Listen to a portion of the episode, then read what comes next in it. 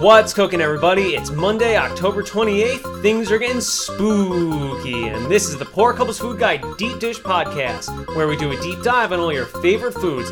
I'm your host, Poor Couples Food Guide Eric, aka The Goose, aka All Might. And with me, as always, is my lovely co-host, Poor Couples Food Guide Meg, aka Lay Skunk, aka Scarecrow. Hello.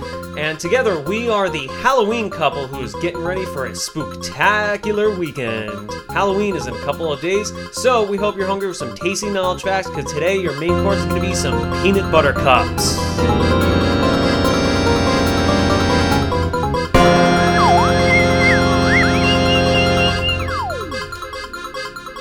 Started with the appetizers. Uh, so no, I'm not actually All Might. She's not actually a scarecrow, but that's Or gonna be. Am I? Dum dum dum. Um, no. Oh, okay. Unless you haven't told me this, like all the me- all the years we've been together. Um, but yeah, uh, I'm gonna be All Might for Halloween. She's gonna be a scarecrow for Halloween. And as you can see here, Charlie is going to be a prisoner because camera shy though. I don't think he's camera shy so much as he's just very uncomfortable and he's sitting on a chair that is really not designed for a dog to sit on. We'll see how long he lasts on there because I don't think he's having fun. Charlie, here, put your face right there.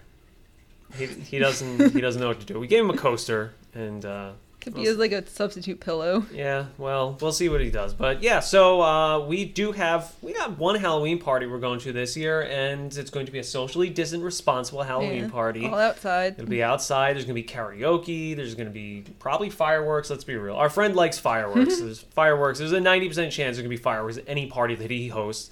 So yeah, we're uh, we're looking forward to that. Plus, even besides parties, like it's just fun to go out into town and just dress up in your costume and just roam around. Cause I don't know, everyone's in costume. You, Halloween's cool because it's not just like for little kids anymore. Yeah, I really liked um in college like going to school on Halloween because there's just the perfect mix of like people in costume and people not in costume. Yeah. So you just be walking around, see like most normal people just like jackets or like their sweatshirts or whatever, and then you just see like I don't know like a skeleton. Yeah, or some Or, guys just like- walking around as Goku, Yeah. in Super Mario or something. Yeah, I, I mean that's how that's how it is here in Patchogue now, though. In like a lot of places, a lot of downtown areas here, people just they like I don't know. They like we're not the odd ones out, fortunately. Yeah. Like a lot of people, they just are like, oh, it's Halloween. Like let's walk around in public with a costume on because that's fun. Why wouldn't you? Like, I guess I mean it's that same mentality here people that just like are legitimately annoyed at like oh Halloween used to be just for kids. And you see adults and have parties and world was coming. It's just like the kind of like I don't know, the kind of assholes that would like go to a grocery store and be bothered that like the cashier who has nothing to do is on their cell phone. Uh, but uh, what other like what what costumes have we done? The like I don't know that stick out in our mind. Uh, when our first year together, we did Gomez and Morticia Addams. Yeah, that was a good one. big fans of the Addams family. We did a good job Yeah. on it too. That's the only couples costume we've ever done though. yeah, because couples costumes are tricky because I don't know. I feel like a lot of people who normally would have like cool costumes would be I don't know. They would they they do a couples costume and it ends up just like really lame. I don't know. Oh no, Charlie's getting his own pillow now. I might help him stay on. Maybe Sorry, you could have let's kept see. going. Only people watching YouTube would have Yeah, known that's something not, was happening. not too distracting to have a dog and a pillow flying around, but See, he's already more comfortable. all right, fine. He's much more comfortable. Anyway, back to But- costume. Back to costumes. Yeah, uh, a lot of people that do couples costumes, I feel like it's it comes out very cop outy because I feel like people who would normally do a cool costume, they end up falling into that, especially when. Okay, there's two types of couples costumes. There are couples costumes where it's like characters or like just two costumes that happen to go together really well, like Morticia and Gomez, Yeah. or maybe Mario and Luigi, or like a hamburger and a hot dog, stuff like that. But then there's the other, there's the lazy, really stupid couples costumes. It was like, oh, we're just both hippies. yeah, we're both hippies, or like we're we're both dressed up as I don't know. We both are dressed up as dinosaurs. I bet you guys have never seen those giant air pump dinosaur costumes. Ugh, so glad that those things are finally starting to wane in, in popularity because those things like that was funny for approximately 18 seconds the first time you ever saw it. It was like, ha ha ha, whoa, that's that's crazy. That's a big dinosaur costume and it's like filled with air and then and then you just kind of get over it and then everyone else kept doing it and Yeah. it was fucking stupid.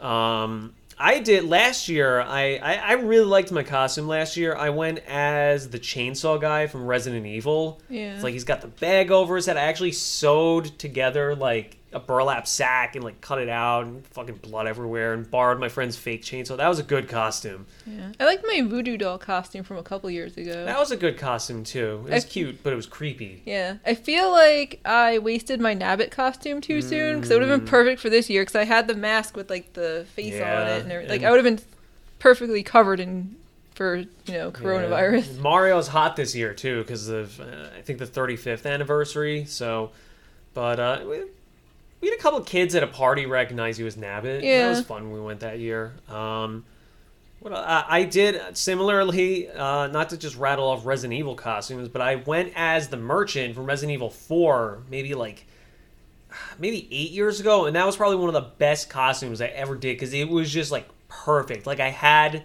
my mother had like a cloak coat thing that I had. I had the bandana.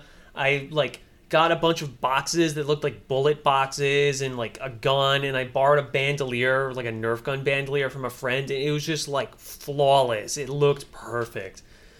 Man, uh, Most comfortable costume for me would be my skunk costume because I still wear the hoodie like to Yeah. like I just wore it when I was walking Charlie before. Yeah, you made. You made it too, which is very impressive. That's fun, you know, because like you wear it and like uh, you get you see people with like those like animal hood like um like hats like winter hats with like the ears and stuff that come down, and like I don't know, like yours is a similar concept, but it's a hoodie. But like you made that, so that's really cool because you're crafty and you're awesome. Thanks. But uh yeah, basically it was pajamas when you wore it. It was. It was just a soft hoodie and like black felt or not felt velvet pants or whatever. yeah. Yeah. So uh yeah, that was a cute costume. Everybody liked that costume.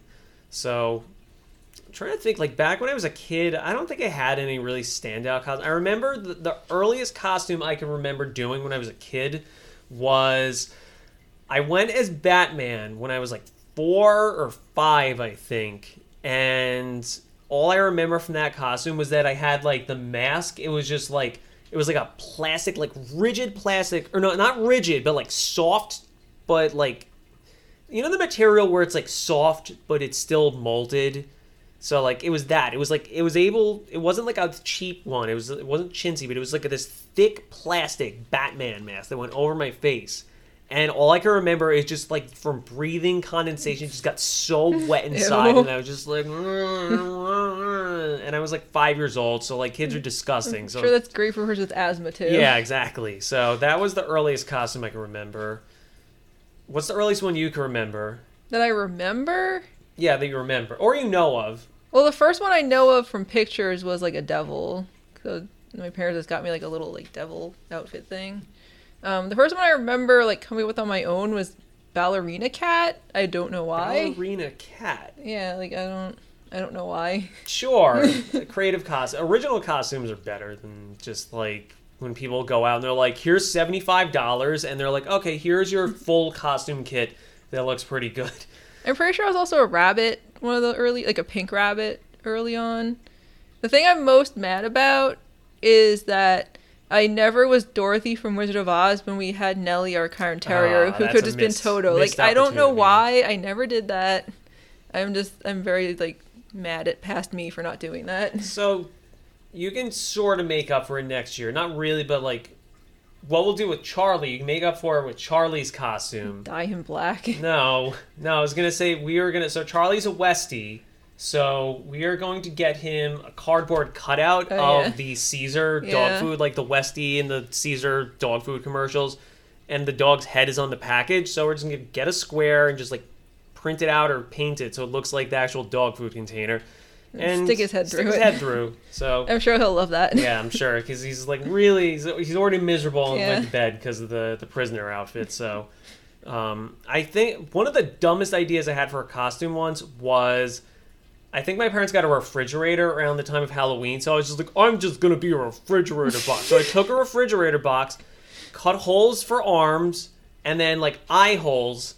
And like to to be fair, as stupid as it was, I actually came up with a really smart idea, which is I like attached the candy bag, my like pillowcase, I attached it into the inside of the box. So I just like got the candy and just pulled it in into my arms into like this fucking like cardboard robot square that I was in and just dumped it in there and I had it there. I didn't have to carry it. So although I uh, I did get egged by some fucking kids in the woods, which to be fair, if you're some stupid shitty teenager with eggs and you see a giant fucking box slowly walking down the street, how could you not egg that?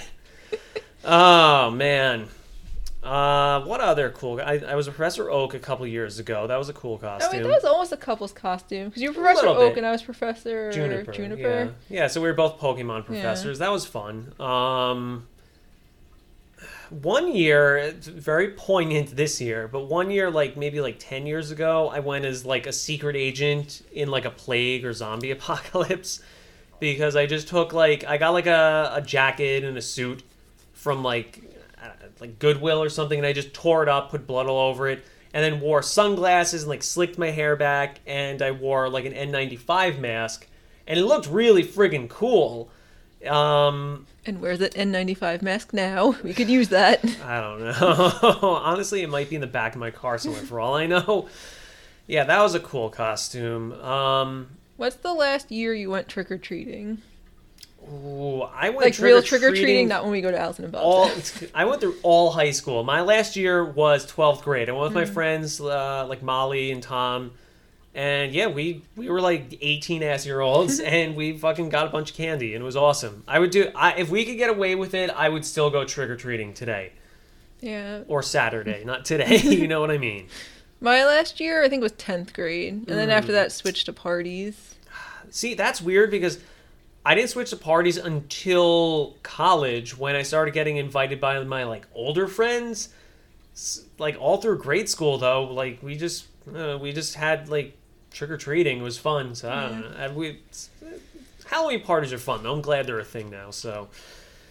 But I guess that's as much as we should talk about because even though this is a Halloween edition, we do still have a main topic that we're going to discuss. So, without further ado, I present to all of you today's main course.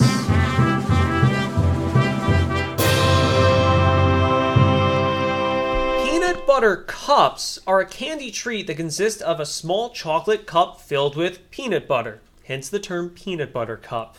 Generally speaking, we usually see these confections in either like specialty chocolate shops, and you could certainly make them at home, but honestly, the most common form that we see them is, you know, Reese's peanut butter cups at stores. Do we really need to spend much time here? Is there a single person on the face of Earth who hasn't had a Reese's peanut butter cup? I mean, come on. Even people with peanut allergies have had at least one. Like, yeah, yeah, yeah, it might kill you, but hey, don't knock until you try it. There's EpiPens. Of course. But, uh, side note, um, don't knock till you try it is not official medical terminology. Like, uh, Poor Couples Food guy cannot be held liable if you try ingesting arsenic under the mantra of don't knock it until you try it. Thank you. Over the years, we've seen very little variation on the peanut butter cup. Reese's seems to have the monopoly on it, but other companies have tried their hand as well, to varying success. There's just something about their peanut butter that makes it so satisfying that no one can really recreate. Yeah, ironically, I feel like Reese's like uh I think I'm pretty sure they released their peanut butter like on its own in a jar, but like from what I remember, like it kind of sucked because I remember having it once and just like I don't know, it's not right. It's out of place compared to like other normal peanut butter. Like it's dry and it's not as good. I don't know. I guess it just goes to show you like context is important. Context is everything. So like great example, ice cream sundae. Everybody loves ice cream sundaes. They're wonderful. They're this nice frosty treat. But I would say Sundays are the top of their game in like an ice cream parlor or a birthday party or maybe in like your living room on a date night. But mm, not so much, say, at a funeral, for example. Like, uh, call me crazy, but might not be the same experience eating an ice cream sundae sitting in a funeral parlor next to your dead aunt laying very, very still in a wooden box. But going back to peanut butter cups, there's uh, there's a few different sizes, a few different flavors, but overall, like when you say peanut butter cup, you mean peanut butter cup. There's not much to differentiate there. Yeah, like seriously, what else can we say? They're peanut butter cups. You can buy them at the store, you can make them at home, and most importantly of all, you can get them trick or treating at other Halloween activities. Exactly. We all know what the hell peanut butter cups are. So, cause like because of that, let's dig into its earliest origins. So, to investigate the history of peanut butter cups, we really, really should explore the origins of, well, peanut butter. For without that key part, we would have nothing but a chocolate cup. And, you know, we're not talking about those tasty little, like, chocolate molded cups that people make now to, like, fill with, like, liqueurs and puddings and stuff. Although, those aren't half bad, actually. Yeah, without the peanut butter, peanut butter cups wouldn't really be chocolate cups so much as just chocolate blobs. Although, even a chocolate blob sounds delicious. I could go for a chocolate blob right about now. Uh, peanut butter is actually really interesting as a food stuff. Like, we're going to go a little bit deep on it, so it's going to take up most of the origin section just because, you know, peanut butter is awesome. Who doesn't like peanut butter? Uh, you know, so a couple of fun facts here. About 90% of households in the United States eat peanut butter. So, like we said before, everybody loves peanut butter. That's not just a, that's not hyperbole. That's a fact. 90% of households in the freaking country eat it. You know, there's good reason for that too. Peanut butter is pretty good for you. It's absurdly high in protein for just being a tasty plant paste. Like per weight, about 25% of it is made up of protein, and a standard serving of around 2 tablespoons of peanut butter gives you about 5 to 10 grams of protein, which is fantastic for such a small amount. Yeah, protein. In addition to its healthy protein load, it's fairly low in carbs, which is exciting for all the people who would rather bitch and moan about carbohydrates than actually, you know, go perform physical activity to burn carbohydrates. Yeah, I don't know. In the same vein as people losing their shit over carbohydrates, like peanut butter is also loaded with fat. And yes, fat is actually a good thing. See now, uh, to get dietary for a moment, contrary to decades of bullshit advice based on bad old scientific evidence, uh, it turns out that most dietary fat is actually pretty good for you. Like, even some types of saturated fats actually have a place in a balanced diet. Uh, you know, then you got monounsaturated and polyunsaturated fats. Those are just like legit nutrients that you should be putting into your body the way that you put stuff like vitamin C and niacin into your body.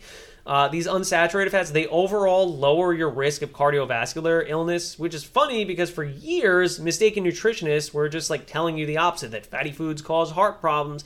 Honestly, like it's mostly trans fats that are the big problem. Like, those are the ones you should avoid anything else like even saturated fats are generally safe to eat on a fairly regular basis you know if in, you're eating it in moderation. So feel free to enjoy your butter guilt free just as long as you don't just like power fist like a whole stick of it into your mouth. But uh on the same note due to like the high protein count and fat content peanut butter actually does tend to be very calorie dense for its volume so generally speaking america as a whole could you know benefit from taking in fewer calories in general but there are still some individuals who need extra calories uh, like for example like elderly people like people that are recovering from like surgery or if they have like illness or something and like they're actively losing weight because they're like malnourished uh, peanut butter for them is it's a fucking power food. Like seriously, a few servings of peanut butter, it's like an entire meal in and of itself.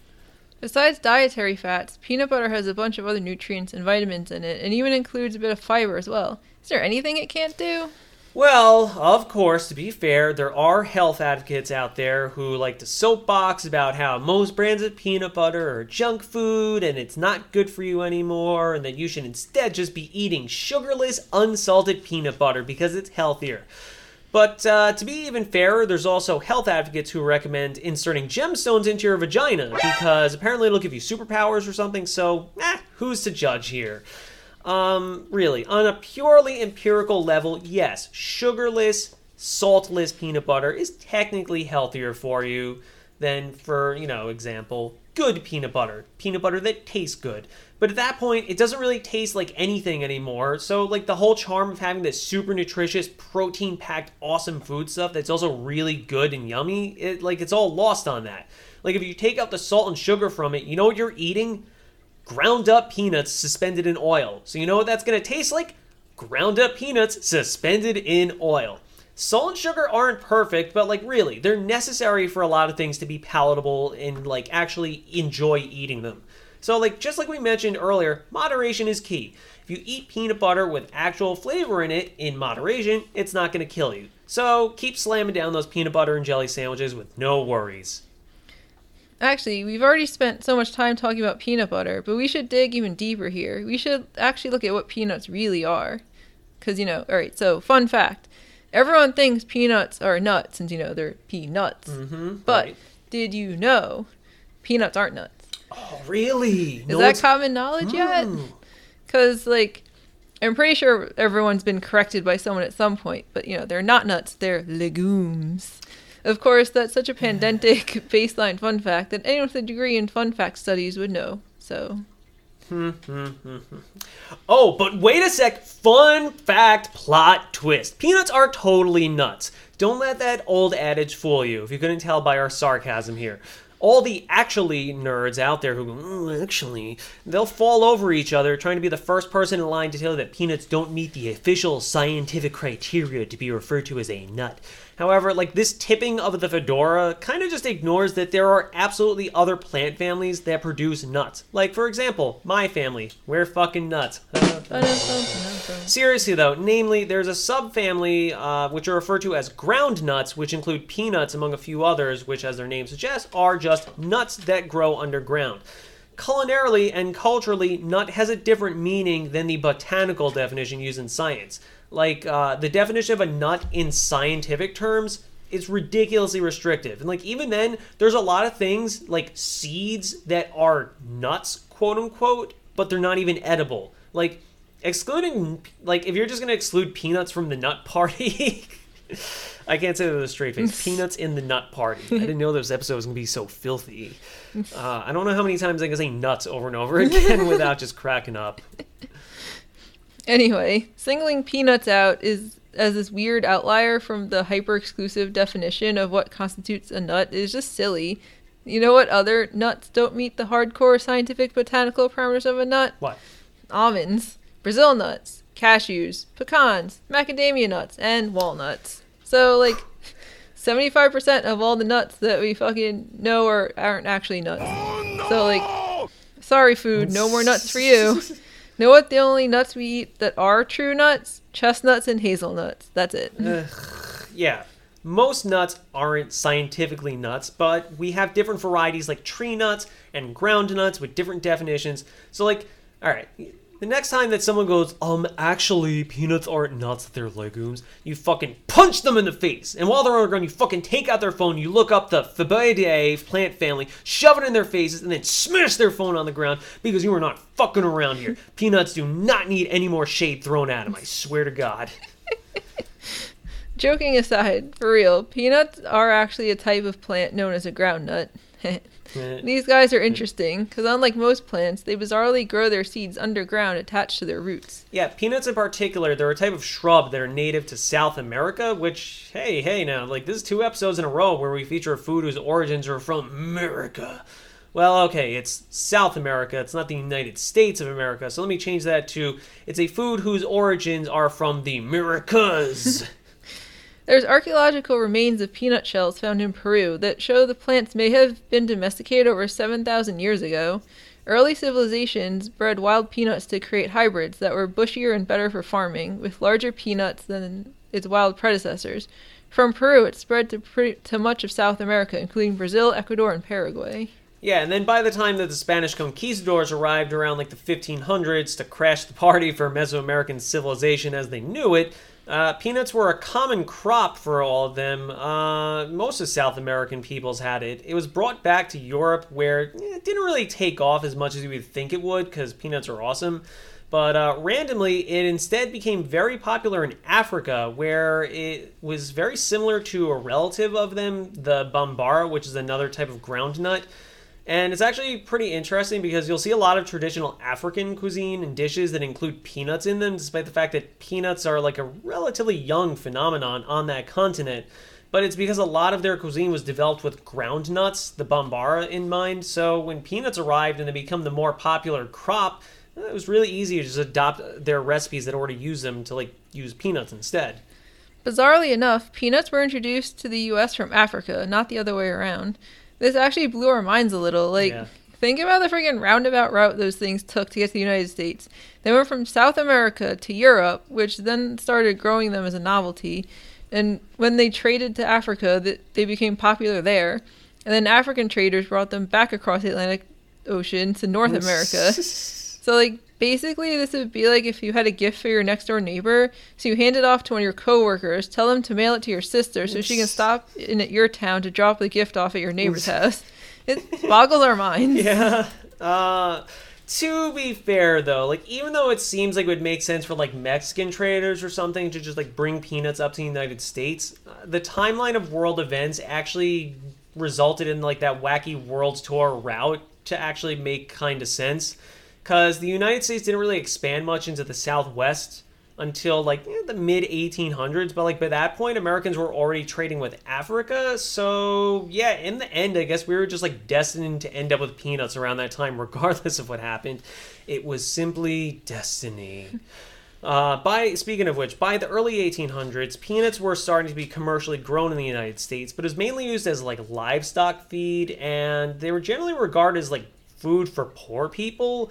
So honestly, uh, that's a big whoops on their part, considering how nutritious and yummy peanuts are. Like people are friggin' idiots. They were wasting it on cows and hobos. Just goes to show you, like, no matter how good a food is, depending on how it's marketed, you could sell it to anyone. Like, look at lobsters. Like, that's one of the poster child cartoon rich person foods now. Like, generally, you only think of people eating it who are, like, lighting cigars with $100 bills. But actually, for the longest time, lobsters were considered a trash food that nobody wanted because they were just these big underwater monster bugs that like live in the mud. Um, I guess it just took someone suggesting that you serve it by dipping it in liquid butter to make people actually covet lobster as a dish. So, you know, I'm going to go back on what I said. It doesn't have to do with who you try to market stuff to, it's what you can serve covered in melted butter. Am I right?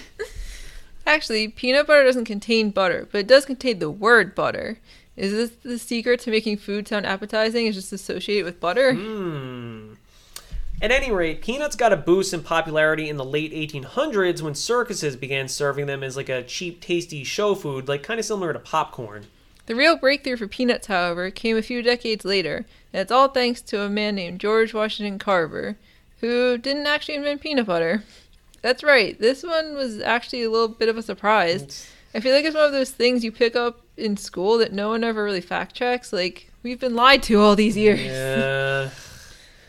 to be fair, even though Dr. Carver didn't invent peanut butter, he was a big advocate of peanuts being used in foods in general, and he was one of the most prominent scientists to support the idea of making them a staple crop in the first place.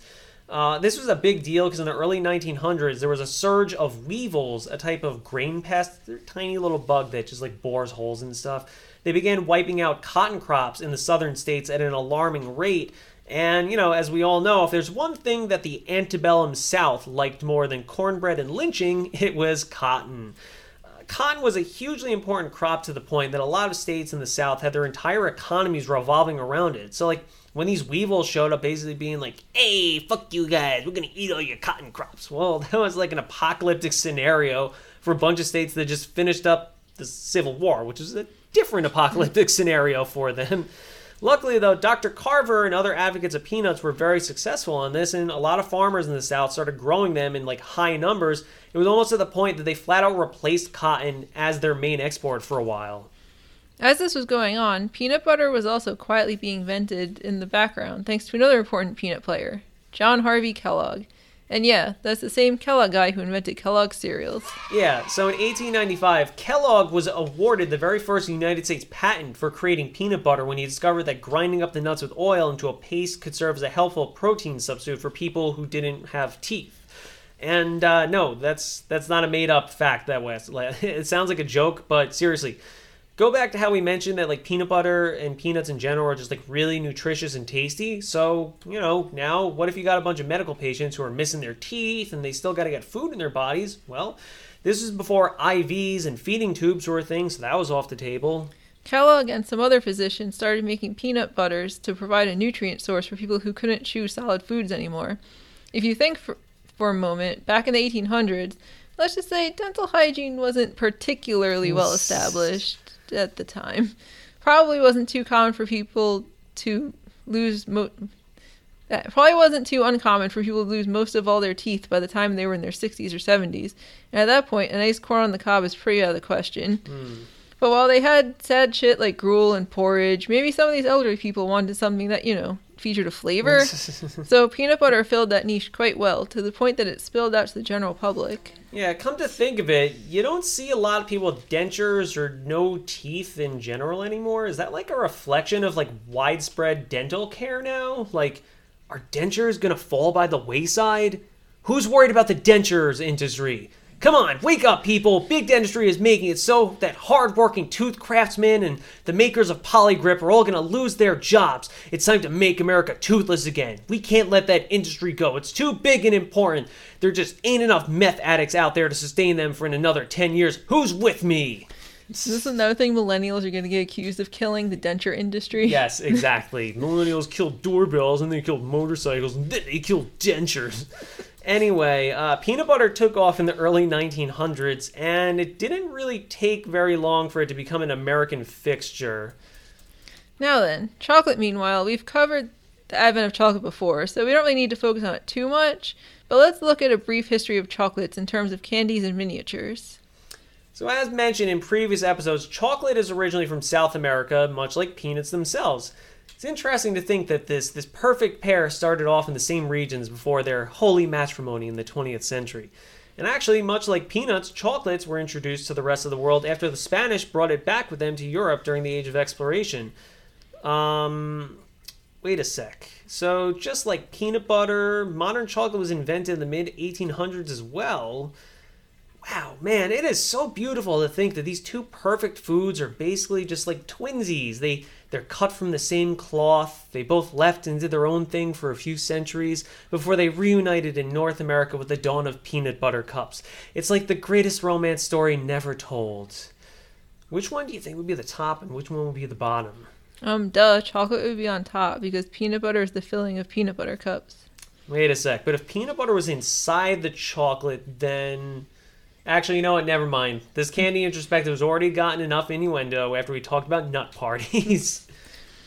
Anyway, British chocolatier Joseph Fry, no relation to professional douchebag Stephen Fry, is credited with inventing the chocolate bar in 1847 when he figured out that he could make a chocolate paste with cocoa powder and sugar and mold it into a bar shape. Yeah, prior to this, cocoa powder was mostly just used as like a flavor, was like in baked goods, and the concept of just, well, chocolate didn't exist yet. So even though we like to talk shit about Britain's spotty history of cuisine all the time, we are in their debt for chocolate bars at the very least. Uh, for more rare glimpses of us not making fun of terrible, terrible British cuisine, go check out our chicken tikka masala episode of Deep Dish. Actually, wait, no, uh, we still made fun of British food a bunch in that episode, so.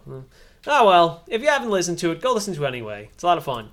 Uh, a couple years ago, uh, after inventing the plain chocolate bar, Mr. Fry then invented the very first candy bar kind of chocolate bar.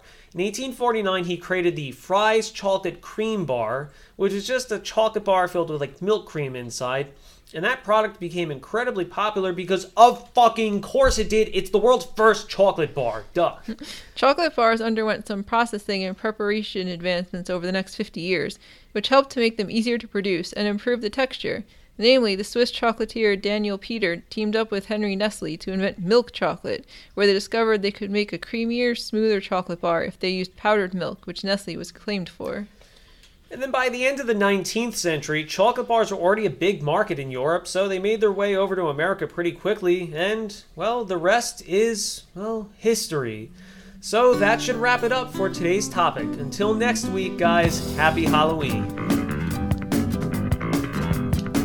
No, but seriously, uh, chocolate and peanut butter were both getting popular in the U.S. around the turn of the century. So once again, it just seemed like destiny that they would team up sooner rather than later. So let's get nitty and let's get gritty, because now it's time to take a look at the history and development of today's topic.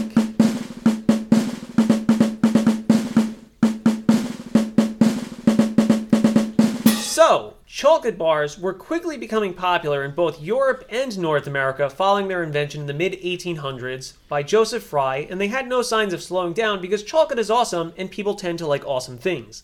When Fry and Cadbury were taking over the United Kingdom and other parts of Europe, the United States was about to see its own wave of chocolatiers rising up as well. The first of these major brands was the very niche company that nobody's heard of called Hershey.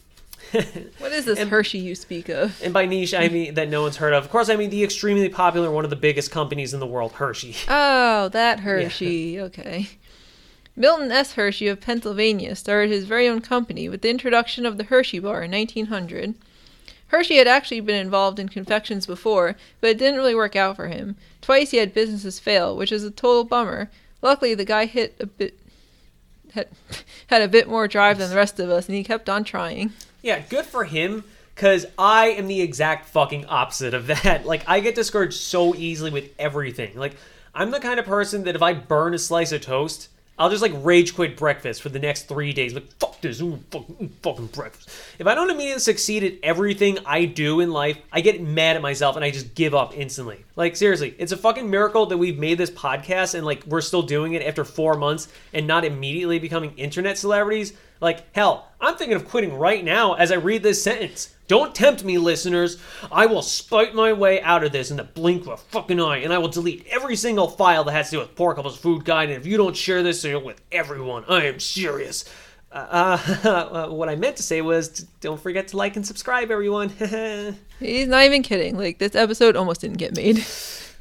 But it did. So, anyway, as we mentioned, Mr. Hershey gave it another go, and the third time was a charm because his newest venture into caramels was profitable, and that allowed him to build up a candy company of his own finally in 19 or no, 1886. 1886, he started his own company.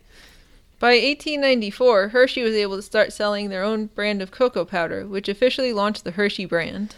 Yeah, and then as we said, in 1900, Hershey created the Hershey Chocolate Bar, which was pitched as an affordable chocolate bar that everyone can enjoy, not just rich people. And that makes a lot of sense now, considering that Hershey bars actually kind of suck. I mean, what? Look, look, look, I'm not knocking the guy. He did a lot for chocolate, but like plain ass Hershey chocolate bars, they kind of taste like you took like a richer, better tasting chocolate bar, like opened it up, took it out of the wrapper, and just like let it sit out in the open in a crawl space for like a month or two. I don't like them. Um, necking aside though, Milton Hershey actually seems like a really decent guy. He was kind of like the Walt Disney of chocolate. Like uh, just a few years after launching the Hershey bar, he went on to like the next step for every chocolatier, obviously, and built a fucking city. Seriously, again, not joking on that one. Uh, only a decade or so after crafting a successful business, this guy just sits down and goes, huh, man, you know, we created a chocolate bar. I mean, the natural progression from here is to create our own civilization, right?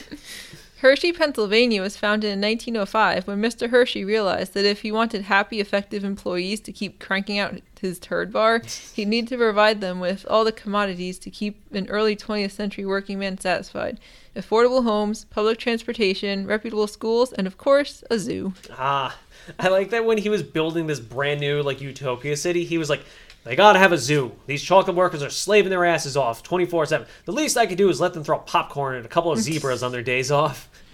Uh, side note here, we did some research using Hershey's very own website for this section, and uh, like you know that stupid warning about like websites using cookies that like the stupid European Union like foisted onto us a couple years ago. Man, oh man, that has never been worse than it was with Hershey's website because seeing Hershey.com asking me over and over accept if I accept all their cookies, well, that's just cruel. Hershey.com wants to know if you'll accept all their cookies. Seriously, like, yes, Hershey, I accept all of your cookies. Give me cookies. Can I go get a cookie?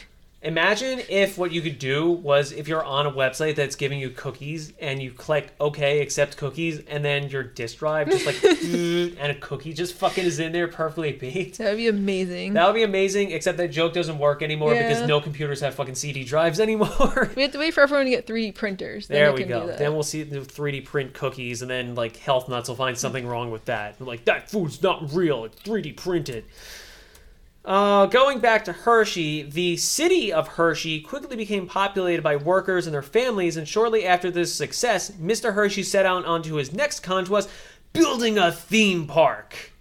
Not quite what you'd expect. Would have been cooler to like start his own country, but uh, yeah, merry-go-rounds are cool too, I guess. Hershey Park was opened in 1906 and re- remains open to this very day. What started off as a small little circus style park has grown into one of the most popular theme parks in the world, with roller coasters and water rides and creepy mascots and all sorts of crazy shit.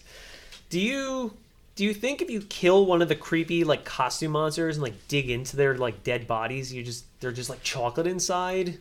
Like Probably not, because we would probably hear about like mascot murders at Hershey's Park all the time if that was the case. that's true. Like I don't know. I'm just picturing like I know they're very clearly just like big plush like bad costumes. Like just man, the idea of just like a, a giant like peanut butter cup man or like a three musketeer man just like just like slice them open it's like Wah! and then just kids are just like it's just like hysterical to me.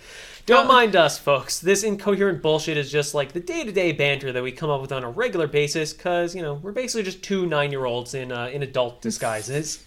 How many of like the mascots of like candy bars, if those are real, I've never been there, I don't know. But if those exist, how many of them do you think get bitten by children who are just like, oh boy, Ooh, mommy, a yeah, giant a good- chocolate bar. that's a good question like yeah I, have you ever been to hershey park No, I haven't. I've been there twice, and I don't remember how many there are, but like they're around the park. You you see them. You can't go around the park and not see them. So, man, that would, that would suck though. like I don't know, that's like the start of that's the start of a friggin' zombie movie that needs to be made now.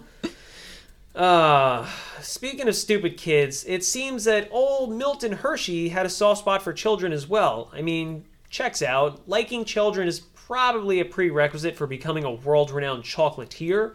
Uh, in 1909, he opened up the Milton Hershey School, which is aimed at giving an education to underprivileged youths who would normally be shunned from society.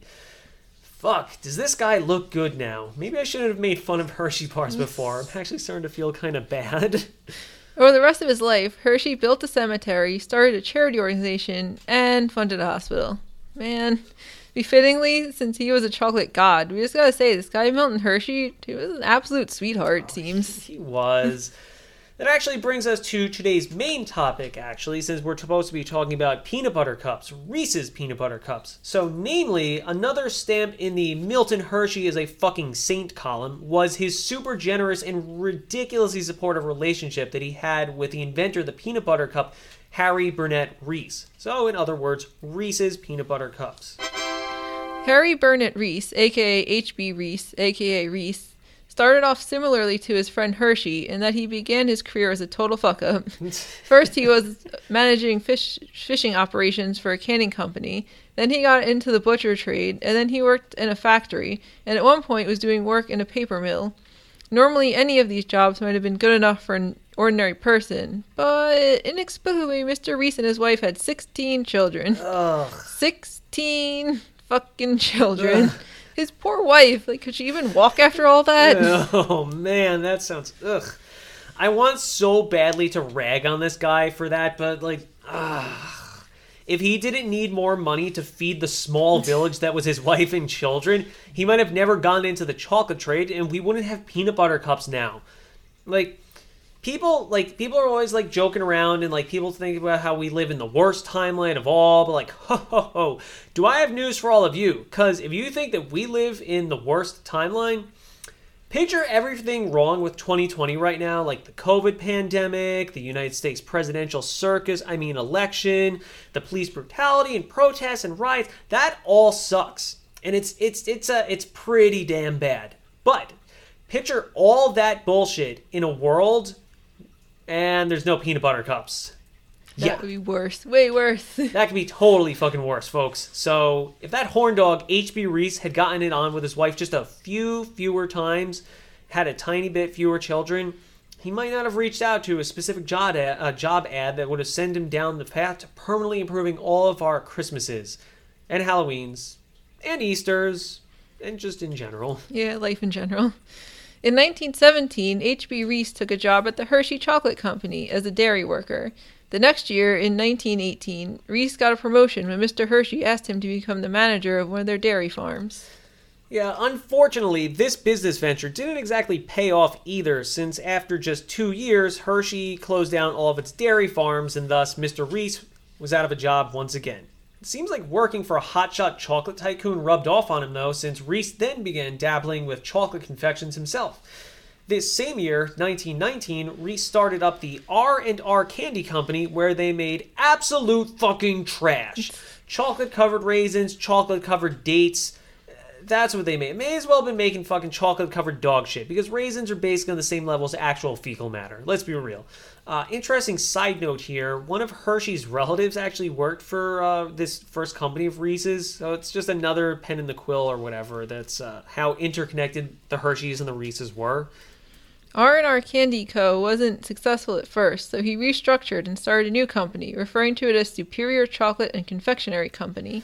Well, this second company wasn't very superior since it also ended up failing as well, because of fucking course it did. If you were just selling chocolate dates and raisins and chocolate nuts and shit, you would have had better success selling just the wrappers of them, because people could have used them for like toilet paper or something in the depression. Like, let this be a lesson to everyone out there don't get involved with raisins. Raisins suck, raisins are terrible, fuck raisins.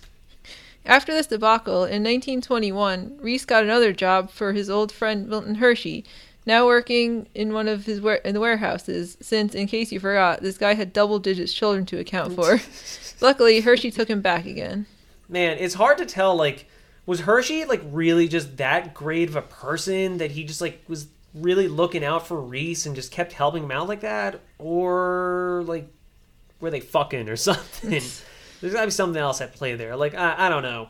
Actually, now that I'm like I'm looking in the research at photos of HB Reese and eh, he's nothing special. Like not a bad looking dude, but like he just kind of looks like every man you ever see from the early 1900s.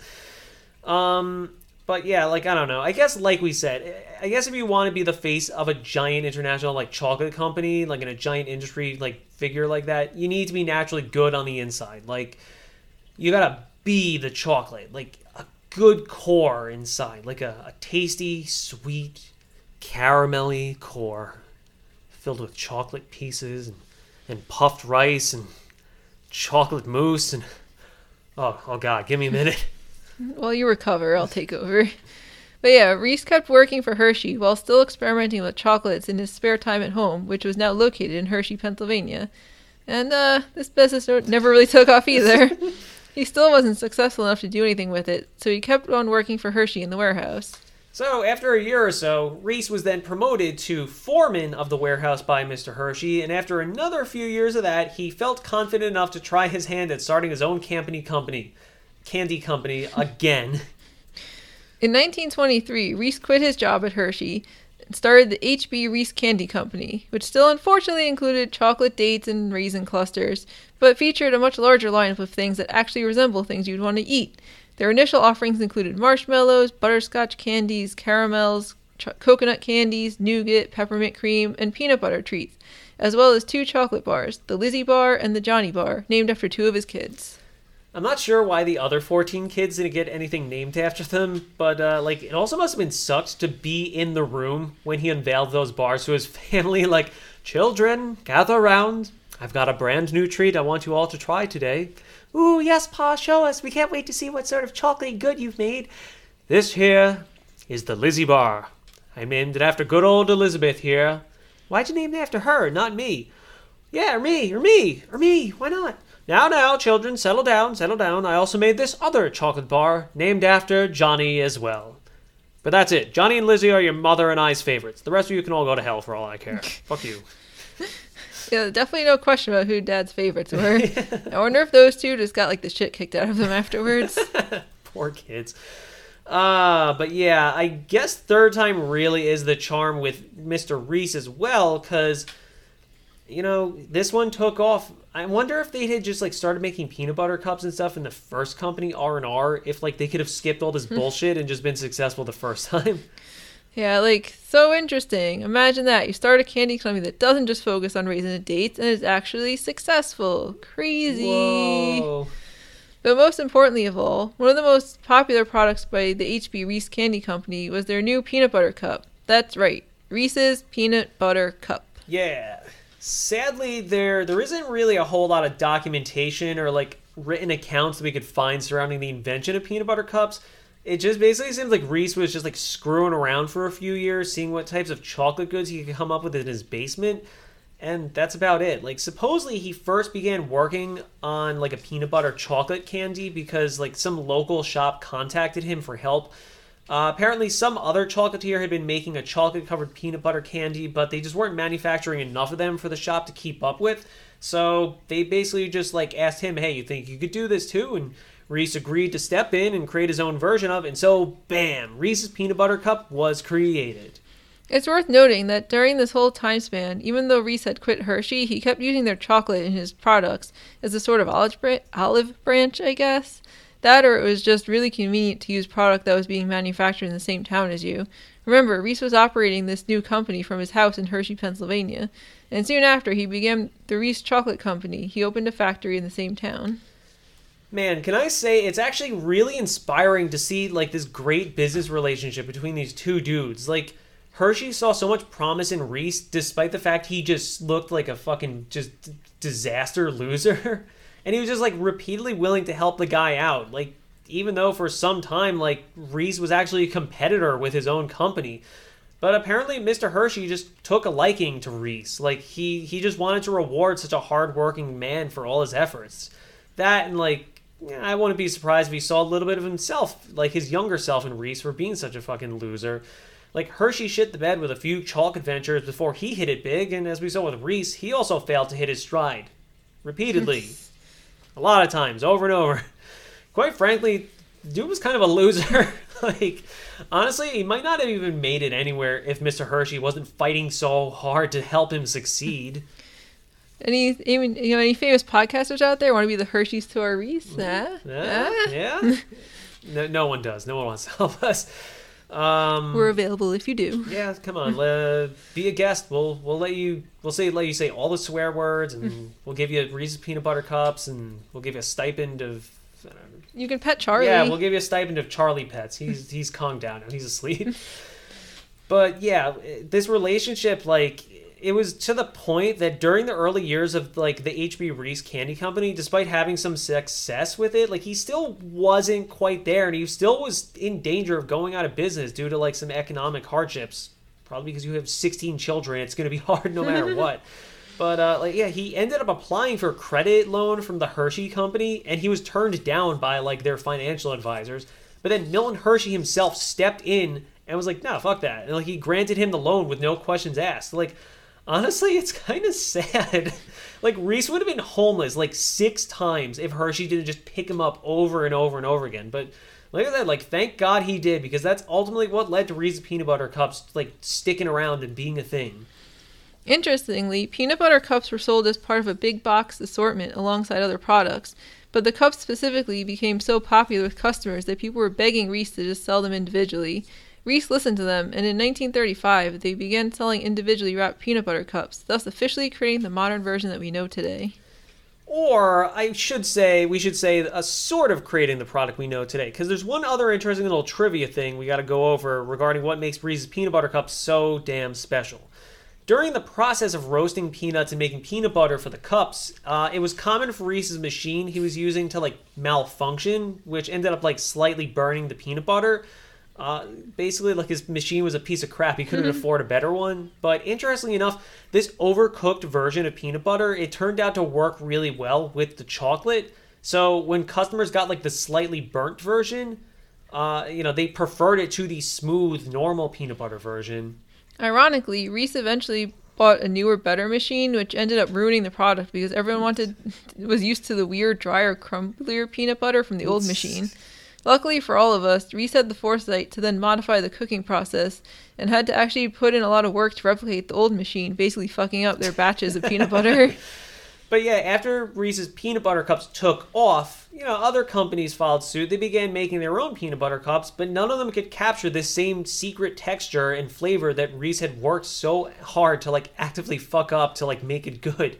Peanut butter cups got more and more popular to the point that even in the 1940s during World War II, uh, the sales of the product were doubling every single year, despite the fact they had like restricted ingredients and like war rations and stuff.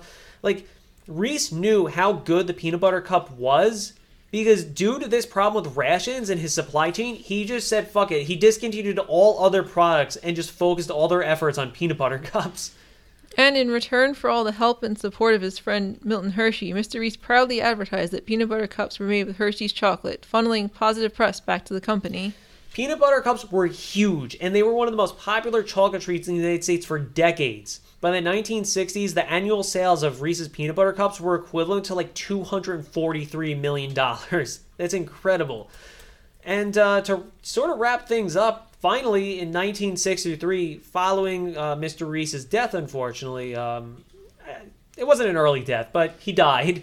So, following that death, the uh, the small village of offspring that was his like sons, they agreed to merge the HB Reese chocolate company with Hershey, which only helped them become even more popular to the point that it's frequently rated as one of, if not the most popular chocolate bar in North America. Obviously, though, the story doesn't end there, so it's time to get modern and see what people have been doing with peanut butter cups in recent history. So, as we mentioned, Reese's Peanut Butter Cups tend to be one of the most popular chocolate bars in the world. Although, do they actually count as bars? I mean, they're not necessarily bar shaped, but to be fair, neither crowbars or handlebars or um, bars. But since they merged with Hershey's in the 60s, Reese's peanut butter cups have only gotten bigger and better, quite literally with some special editions. For example, a few years back, Hershey introduced the Big Cup in 2005, which was a larger version, about one and a half times the size of a normal cup. Perfect if you're in the mood for that Reese's goodness and reg- a regular one just isn't enough. Yeah, but nah, what if you're hungrier than that? What if you need a peanut butter cup that's a full on half pound of chocolatey goodness? Well, then you're in luck, because Hershey upped the ante by creating the Reese's World's Biggest Cup, which was a full 8 ounces for each cup. Note that the, the moniker World's Biggest was its like branding, not like an official title, because it wasn't in fact the world's biggest. And actually, we should probably take back our You're in Luck since they don't actually make these anymore. But that's with good reason. A few years after that, Hershey introduced a 16 ounce full pound peanut butter cup. So those world's biggest cups, they didn't really retain that title very long. Uh, Like Hershey outdid itself pretty quickly. Unlike the last ones, though, these are still available for purchase uh, either from Hershey's website directly or at like Hershey specialty stores. There's one of those here in New York City, I think, but I can't vouch for anywhere else. But uh, hey, online is better than any person in in person store right now with the pandemic this year. Incidentally, you can get a lot of these giant style peanut butter cups at small business candy shops and chocolate stores. If you have any around you, go chunk it out and see if you can get some. Yeah, on the opposite end of things, Hershey also introduced Reese's Peanut Butter Cup Thins for, um, I don't know, people who are on a diet but are still eating candy for some reason. I, I don't know. I've never been in a position to like eat a peanut butter cup and be like, mm, damn, I love these. You know what I really wish they do? Make them smaller so I can get less of them. Who wants less peanut butter? I don't understand. Well, Also, after learning about how good food, how eh, how good for you peanut butter is, like earlier in the episode, wouldn't including less peanut butter make these less good for you? eh. So, I mean, yeah, there's also like everybody's favorite goodie bag and stocking stuffer filler, Reese's Miniatures, which honestly, uh, hot take here, those kind of suck. Like, don't get me wrong, I love them, but like unwrapping them and like getting the paper cup off, and then you got a bunch of like paper and shit in there, like that's like 10 times more difficult than just a standard peanut butter cup. Like, I don't think anyone out there is looking to like I don't know. They're not looking forward to performing precise technical work with their fingers when they eat chocolates. Like I assume everyone just wants to get it into their face as quickly as realistically possible. Like honestly, it's a miracle that we don't all just like eat those damn things, just like wrapper and all, because you're so impatient. Didn't you just unwrap all of the ones like in the package my parents got you for Christmas last year in one sitting? Yes. So you just eat them all like without unwrapping them Yes, later. that's what I did. I sat down, I took a whole bag of Hershey's miniatures, and I took like a half an hour to just one by one unwrap them and then put them back into the bag, and it was a pain in the ass, but I guess it was worth it. Uh, in terms of other varieties, Reese's has a bunch of other ones you've probably seen over time, so here's a short list.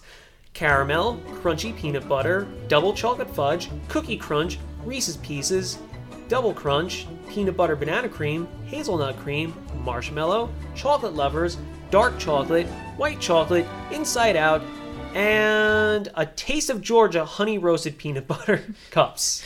Honestly, I didn't know about ninety percent of those. Since when the hell was there a banana cream one? More importantly, why was there a banana cream one? Uh, From what I looked into, supposedly the flavor was inspired by the like infamous sandwich that was responsible for transforming Elvis Presley from one of the hottest, coolest men on the planet into the world's very first Elvis impersonator.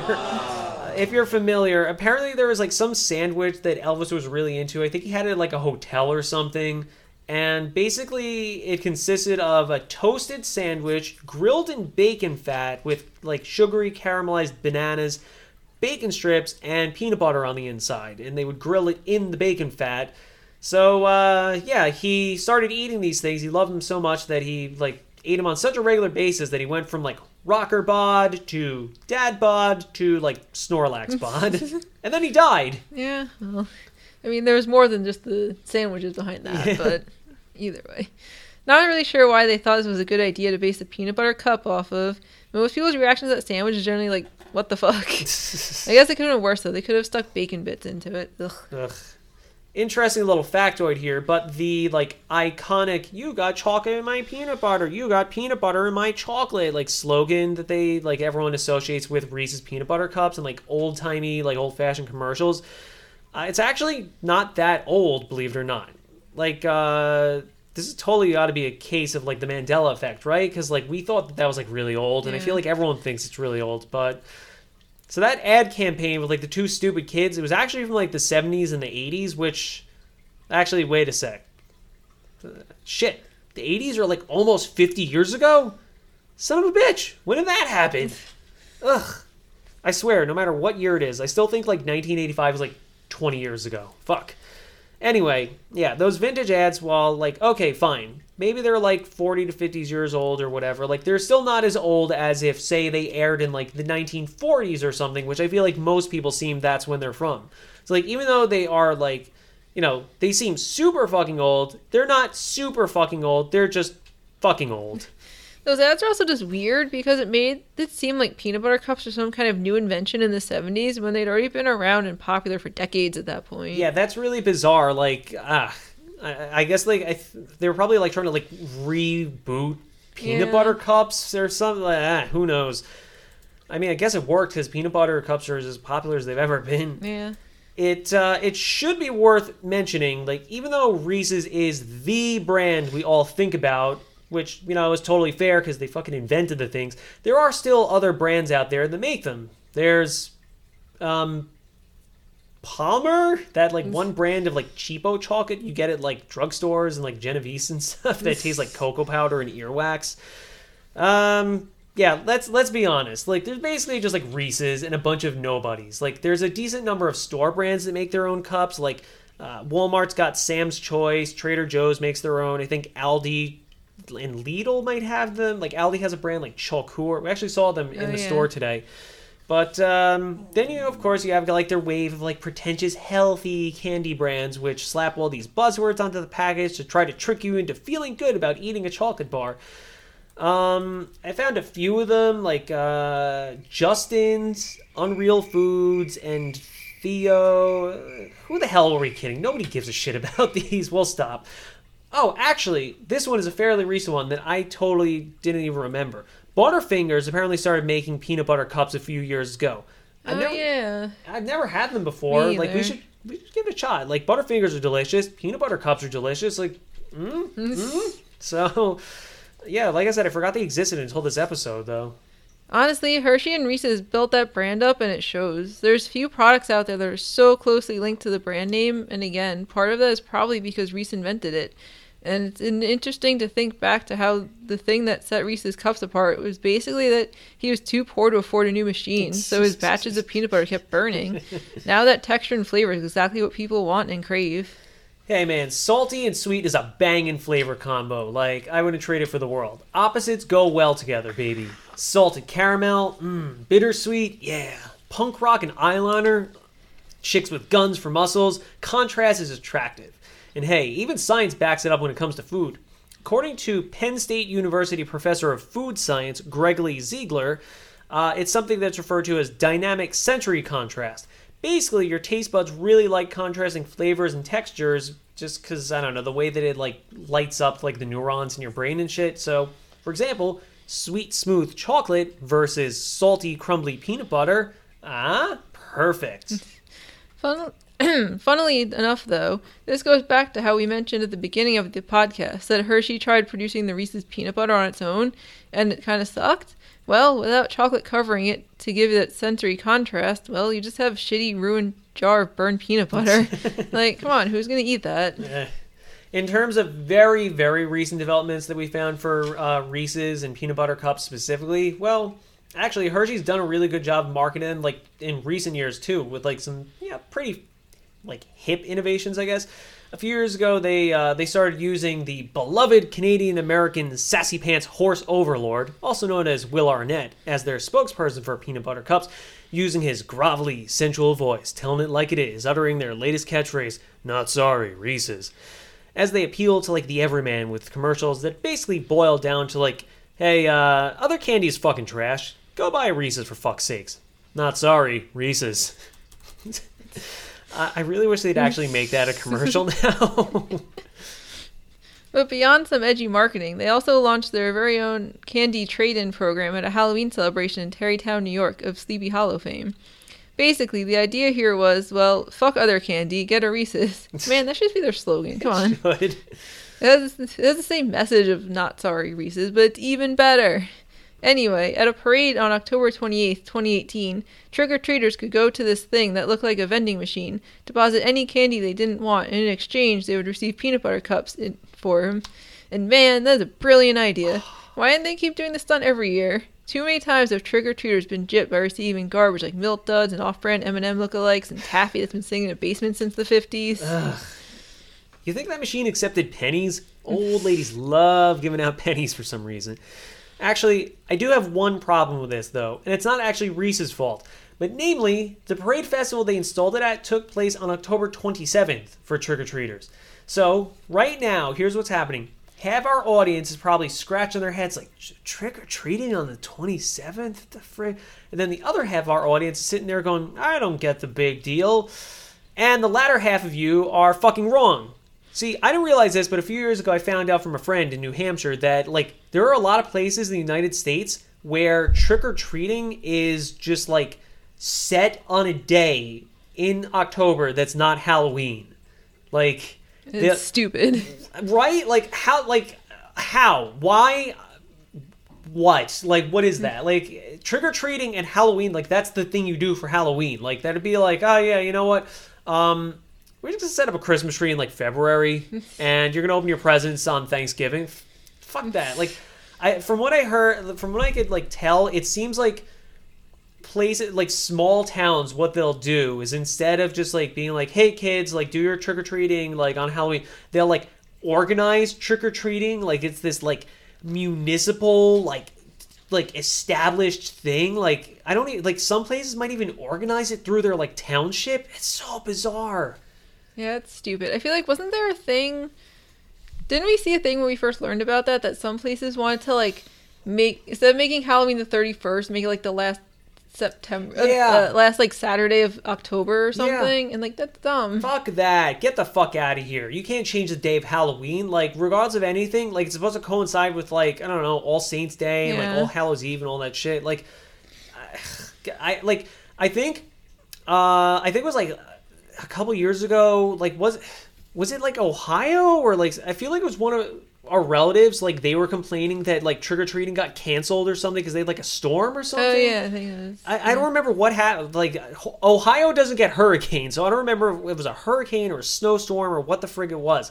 But like I remember them complaining because they like the town canceled trick or treating. Yeah. It's like the town doesn't get to decide that. Like not to get like ah libertarian pol- like fucking like the government doesn't get to decide Halloween. The government has no fucking like regulation of Halloween. Halloween is Halloween. Like it's uh, like it's ruled by ghosts and pumpkins and fucking skeletons. Like if the friggin' like I don't know, if you're like local legislators are like Halloween can't take place this year, or be like it has to be on like Friday the 25th, like fuck them, give them the middle finger and go trick or treating on Halloween because that's bullshit. Ugh. Let's finish this up. All right. Anyway, oh yeah. Uh, so like, there's one final genius maneuver on Hershey and Reese's part. This story is brand new. It's hot off the presses. It's on fire. Whoa. It'll give you third degree burns if you handle it without oven mitts. That's how hot it is. Well, actually, by the time you listen to this podcast, it'll probably be like over a week old and have cooled to room temperature. Aw. but uh, yeah, seriously, um, this is a very we, this is from about a week ago. Reese's recently announced that they're launching a socially distant trick or treat machine that will give trick or treaters access to peanut butter cups, which of course fits into the whole 2020 narrative because you know COVID 19 is still a problem in a lot of places. Basically, this thing is it's like a giant rectangle box with wheels with a door on the front of it, like an actual like house, like spooky haunted house door mm-hmm. attached to the front of it. It shoots out smoke and lights, and it gets driven around on. It's gonna be driven around like a few select neighborhoods on Halloween night because you fucking trick or treat on Halloween night. And when people go up to it, you can announce trick or treat, and you'll not just receive a Reese's peanut butter cup, you'll receive a king size Reese's peanut butter cup pack. Motherfucker. How cool is that?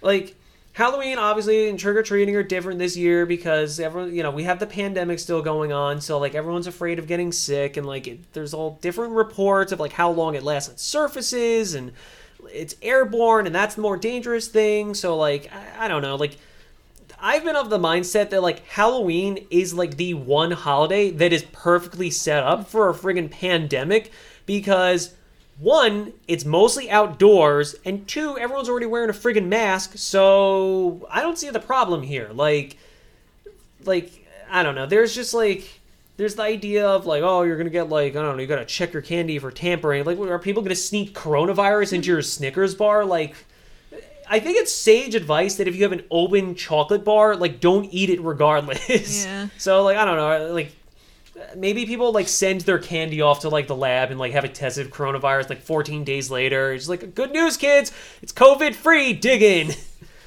But yeah, so to Reese's credit, they came up with this idea to you know basically cut out the idea of like people interacting with each other. So it's just a big dumb robot box that like shoots out candy. Like I love the idea especially that like they someone that works for Hershey's is going to be tasked with driving a giant glowing vending machine around some neighborhood on Halloween.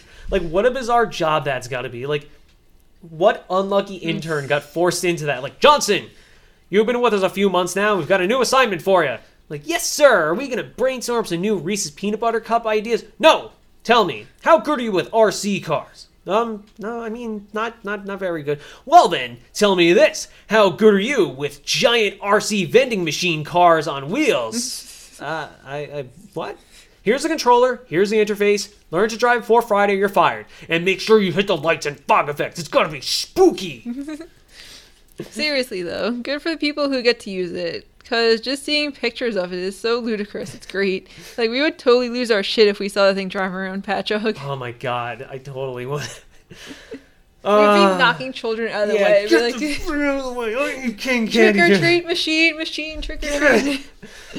Oh, seriously though, like man, you know, 2020 has been a shitty year, but like there's there's a lot bad going on. Like, you know what though? It's got a lot of golden linings hidden away.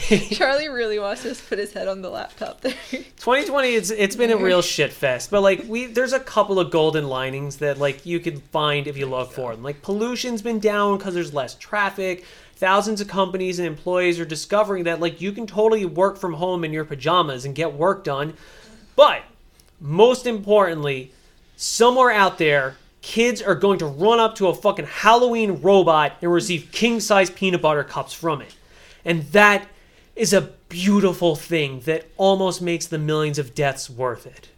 Almost, almost. No, note that I said almost there. Not, not, not quite worth the trade. Not quite all the deaths, but please, please don't hashtag cancel us. It's, it's too soon for that.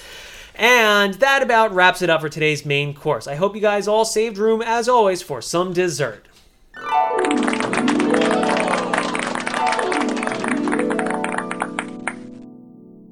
Wow.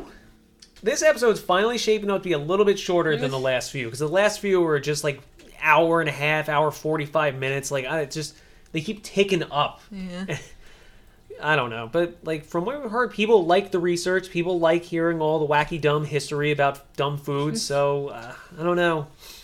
It's, I it's Now the part to be like. yeah it's good to you know I've been, we've been breaking these down into sections and like uploading them separately on youtube lately so you don't if you want to learn about the history of food but you don't have fucking 90 minutes to devote to it you can at least watch little snippets like 20 minutes here and there. So um, let us know if you have any feedback about that. Feel free to tell us to go fuck off if you don't like that but uh, that brings us to today's episode's dessert, which we're going to be doing poor taste. So, poor taste is a relatively newer art, uh, a relatively new addition to Poor Couples Food Guide Deep Dish. Basically, Poor Taste is where we take a look at food news, events, stories, and other reports that just plain left a bad taste in our mouths. We live in the age of information, and it's never been easier to find out just how many stupid people are out there, especially when it comes to food. So, we'll give you a rundown of any number of like topics, usually culinary ones, that we found to be cringe inducing, truly bizarre, or just generally in poor taste. Here we go. So for this episode, we tried to stick with like Halloween theme, and um, so these are all like candy or Halloween related. The um, our first article is from this is actually from last month now. Um, So old in internet years. September 25th. yeah, the headline is "Man dies after eating bags of black licorice every day." what the hell? But like yeah. I have questions here. Yeah. I got a lot of questions. Apparently, though, licorice contains a compound known to be toxic in large doses, which Jesus. just like underlines the fact that black licorice fucking sucks and no one should eat it. Don't eat black licorice. Licorice is, black licorice is garbage. It's disgusting. There's not a lot of foods out there that are black that you're like, oh boy, let's eat that. yeah. Yeah. Apparently, he was. Um. 54 year old Massachusetts man. He was. Uh, oh yeah. He he was consuming one to two large packages of soft candy every day and like little else. A few weeks Ugh. earlier, he'd switched from eating like red licorice to black licorice, and that was apparently his downfall. Oh no! See, you you switch over from like the, the strawberry candy one to the oh no tablet down. you switch over from the red licorice, strawberry flavor, to the fucking garbage like squid ink licorice, and it kills you. yeah. That stuff will kill you. But- Apparently, he was at a fast food restaurant when he suddenly gasped and began shaking and lost consciousness, according to this report. How much was the restaurant sweating that it was like their food that caused Yeah. this? They're like, oh fuck, we're gonna get sued. And then they saw this and they're just like, local man dies from black. Ri- oh yeah, yes. I mean, it sucks the guy's dead, but yeah, we didn't kill him. Thank God. Who'd have thunk, like, if you're at a friggin' a fast food restaurant, like, everyone around who was probably like, oh, that man's having a heart attack because he ate too many Big Macs. yeah. And Hey, lesson here though: black licorice is disgusting and will kill you. If you eat black licorice, you'll die. Don't eat it. Let's move on to the next one here. It's easier for you. So, we have an article from Pop Sugar that is all about candy sticking, which is an even safer and far cuter version of leaving out trick or treat candy on Halloween night. Yeah, so basically, this idea is instead of, well, first of all, instead of opening the door to little children who can cough on you and give you COVID, and like, so like a lot of people will probably leave out bowls, but no, that's not good enough either. What you gotta do is you gotta take the candy that you're giving out Mhm, and listening. put it on sticks, and then stick those sticks in your yard. So that dogs can walk by and pee on them, and then children can come take them and eat them. Oh, I'm looking at the picture, and yeah, this is really based. So, like, picture a lawn, and the lawn has just like a bunch of lollipops, just like 50 lollipops, or just like just chocolate bars with fucking sticks in them, and they're just spaced apart here, here, here, here, all over the lawn. Th- This is this is so stupid. Who has the time to do that? I don't know. And even then, it- it's been dubbed candy sticking. Like that's even a stupid name. Yeah. Here, like, what I don't get, how is this safer than just putting a ball out?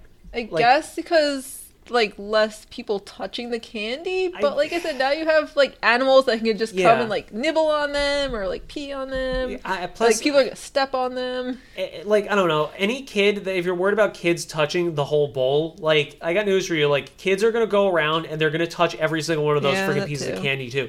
Honestly, some kid is to walk over and the same douchebag that just dumps the whole bowl into their pillow sack is to just, like, stand there and go, bink, bink, bink, I got them all, and they're gonna take all of them. So like you're the the friggin' like 45 minutes it took you to set this stupid shit up. Someone's gonna just like rip it all out and like and take it and steal it in like five minutes, if even, not even a minute. And then is everyone who does this going to go through at the end of the night and like pick up any candy that Yeah, hasn't been right. taken so they're not littering or like poisoning like wild Yeah, animals who come animals through later? it's it, I, like yeah okay like i know like covid and like the pandemic is worse in different parts of the world and different parts of the country but like so like we're very fortunate here in new york that like our numbers are still pretty low and like no one has like stood up and be like no trick-or-treating anymore even though like people absolutely still would after my rant before.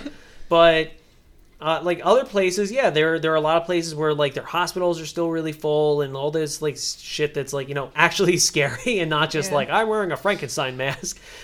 Um, but yeah, like for places like that, like I like what is the actual risk in trick or treating? Like I'm not a doctor. I used to be an EMT. I'm a retired EMT, so I have a little bit of medical training, but like I'm not an epidemiologist, but I understand data and studies and shit that I read. So as far as I can tell, it seems like the real risk is that it's airborne and shit. So if you're standing in a room and breathing shit in when people are coughing and fucking peeing and shitting and all over the place, I don't know why they've been doing that, but like if you have coronavirus and they're doing that, stay far away. Even if they don't have coronavirus, but like that's the real risk is that if someone coughs, it can just fly around. But so like regardless of that, even if you're like, oh, I'm worried about like the, I don't know, like if if kids come to your door, like first of all, don't bring them into your house, and second of all, like any kid that comes into your house, that that works both ways. Like if kids are going into strangers' houses and you're worried about them getting coronavirus in the house, like you got bigger problems. Yeah. That kid's going to a stranger's house. But then similarly, on the other end of things, if you're an adult and kids come trick or treating and you bring them into your house, like you got bigger problems than if that kid is gonna like transmit COVID into your house. So like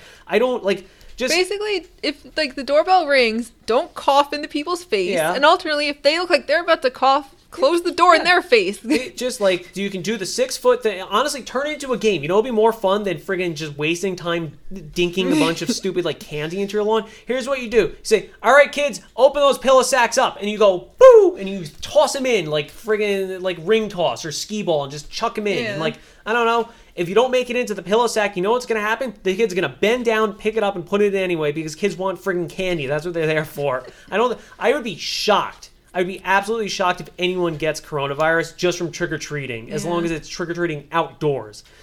Ugh. If I take- walked up to a house and saw this menagerie of candy just stuck in the lawn, I would be like, "What the fuck?" I don't even know if I would take the candy. I Yeah, would just honestly- be like, "What is this?" yeah, like I, I. I might just be like, you know, that's kind of creepy and not fun creepy. It just Yeah. kind of looks like the kind of creepy, like it looks like I would think there's something mentally wrong with the person I, who here's lives what I there. think. If I were a kid, I would be like, ooh, a serial killer and like a pedophile lives in that house. And he's like waiting. That's the trap. That's the trap they set. And then we see the kids like bending down, like, huh, uh, do I want a Kit Kat or do I want a Twix? They leap out and they're like, haha, and they put them into a big bag and they sling it over their back and they run back into their pedal van and vroom, they take off. Uh, let's take a look at the last one. So this final article comes from uh, some local radio station, KRMS. I don't know where the hell it is. Sorry, I just got really distracted because I noticed the tablet browser has like a million tabs open. so this final article comes to us saying Pulaski Sheriff's Office advises residents to check Halloween candy. And this kind of piggybacks off of what we were just complaining about. Basically, uh, t- this this sheriff's office is, you know, they're just put out like a, a, a like a, a, pub, a PSA being like parents like they should always check their candy before children consume it but like it's especially like important to check it this year because this year a deputy found marijuana edibles that mimicked popular candy oh no, not the marijuanas. No, how many marijuanas do you think they crammed into that Reese's peanut butter cup? This is just this is so bizarre. Like, for like it says some of the candy that resembled or that the that resembled edibles was Skittles and Gushers. It's just like, first of all, like the whole notion of like check your candy. It might have razor blades and it might have drugs and it might have coronavirus and like that's like one of the biggest myths in like the last century like there's like, if you look it up, there's like virtually no instances of kids getting sick from like candy that's been tampered with. Yeah, if anything, Like- they just get sick from eating too much fucking yeah, candy at yeah, one that, sitting. that's the bigger problem. Like, there's like, uh, the, I, I'm I'm looking up to like fact check this right now. Like, there's there's a handful of cases ever in history, and even then, most of them were found with um, they're they're like children that got the candy from a relative, like they're like estranged like father or something, or some relative that was mad at the kid. Uh, there was also someone laced candies with laxatives, which that's that's, That's actually a kind prank. That's just funny. That's a prank, bro. But like, there's no historical like sort like there, there's no instance in history of Halloween of a kid getting seriously sick or hurt or anything from eating like tampered candy. It's like this is just bizarre. This is just like, ugh. like I don't know.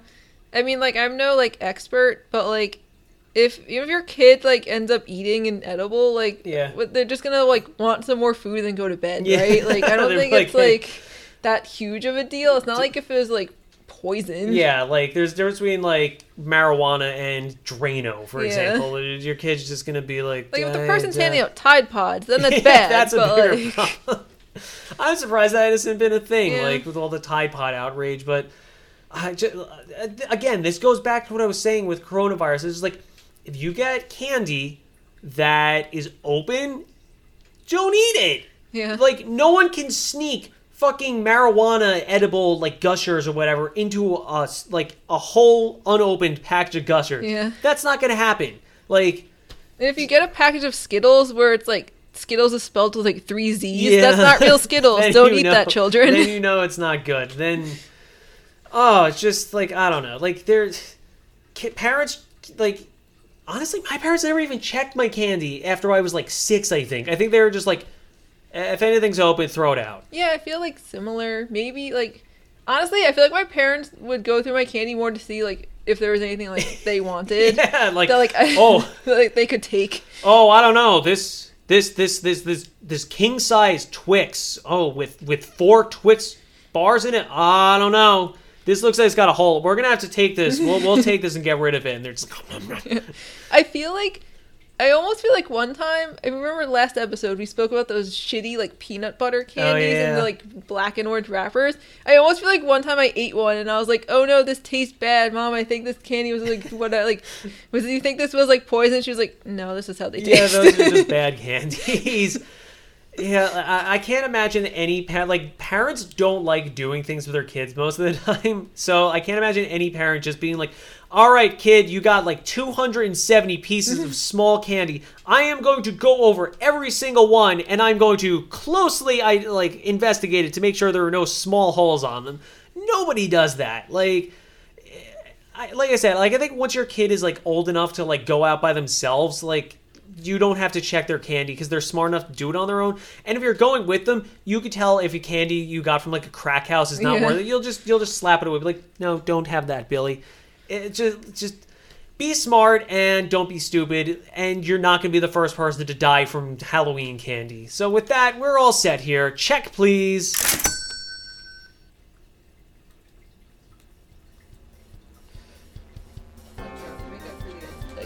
That should wrap it up for this week's edition of Poor Couples Food Guide Deep Dish Podcast. We hope you enjoyed today's Halloween Spooktacular edition, which wasn't actually all that spooky unless you just think about how stupid people are, and that's what's really spooky. It's so scary, the horror. Remember, we are in fact the only podcast left where you're more likely to learn about cereal than serial killers. Search recipes, cooking tips, and other cool stuff on our website, poorcouplesfoodguide.com. And don't forget, you can always write into us at mail at poorcouplesfoodguide.com to ask for any food advice that you may need. You can also send in any comments, feedback, criticism, hate mail, love mail, chain letters, postcards, Halloween cards, and whatever random pondering should pass your mind. Once again, that's mail at poorcouplesfoodguide.com. Or if you like, you can hit us up on Facebook, YouTube, or Instagram as well. While you're at it, try and give us some ratings and reviews on whatever platform you're using. It really helps us gain exposure, which is great while we try to help Deep Dish's audience grow. Or if you're on you- you're on YouTube, please give us a like, and if you haven't, scare that subscribe button to death. You changed that as I was reading it. Sorry, we have to make this the spooky edition. We are a few days out from Halloween, so because of that, hope all you have a happy Halloween, happy trick or treating, happy parties, and whatever you do, don't fall off a chair like Charlie just did. Until then, we bid you a good day and goodie, so stay hungry and keep feeding that brain. And tummy.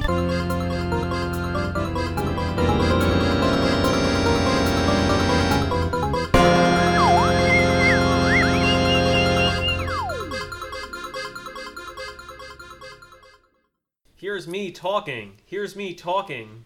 Here's me talking. Do you think anyone likes the sound of their voice so much that they just walk around going, Here's me talking? Maybe.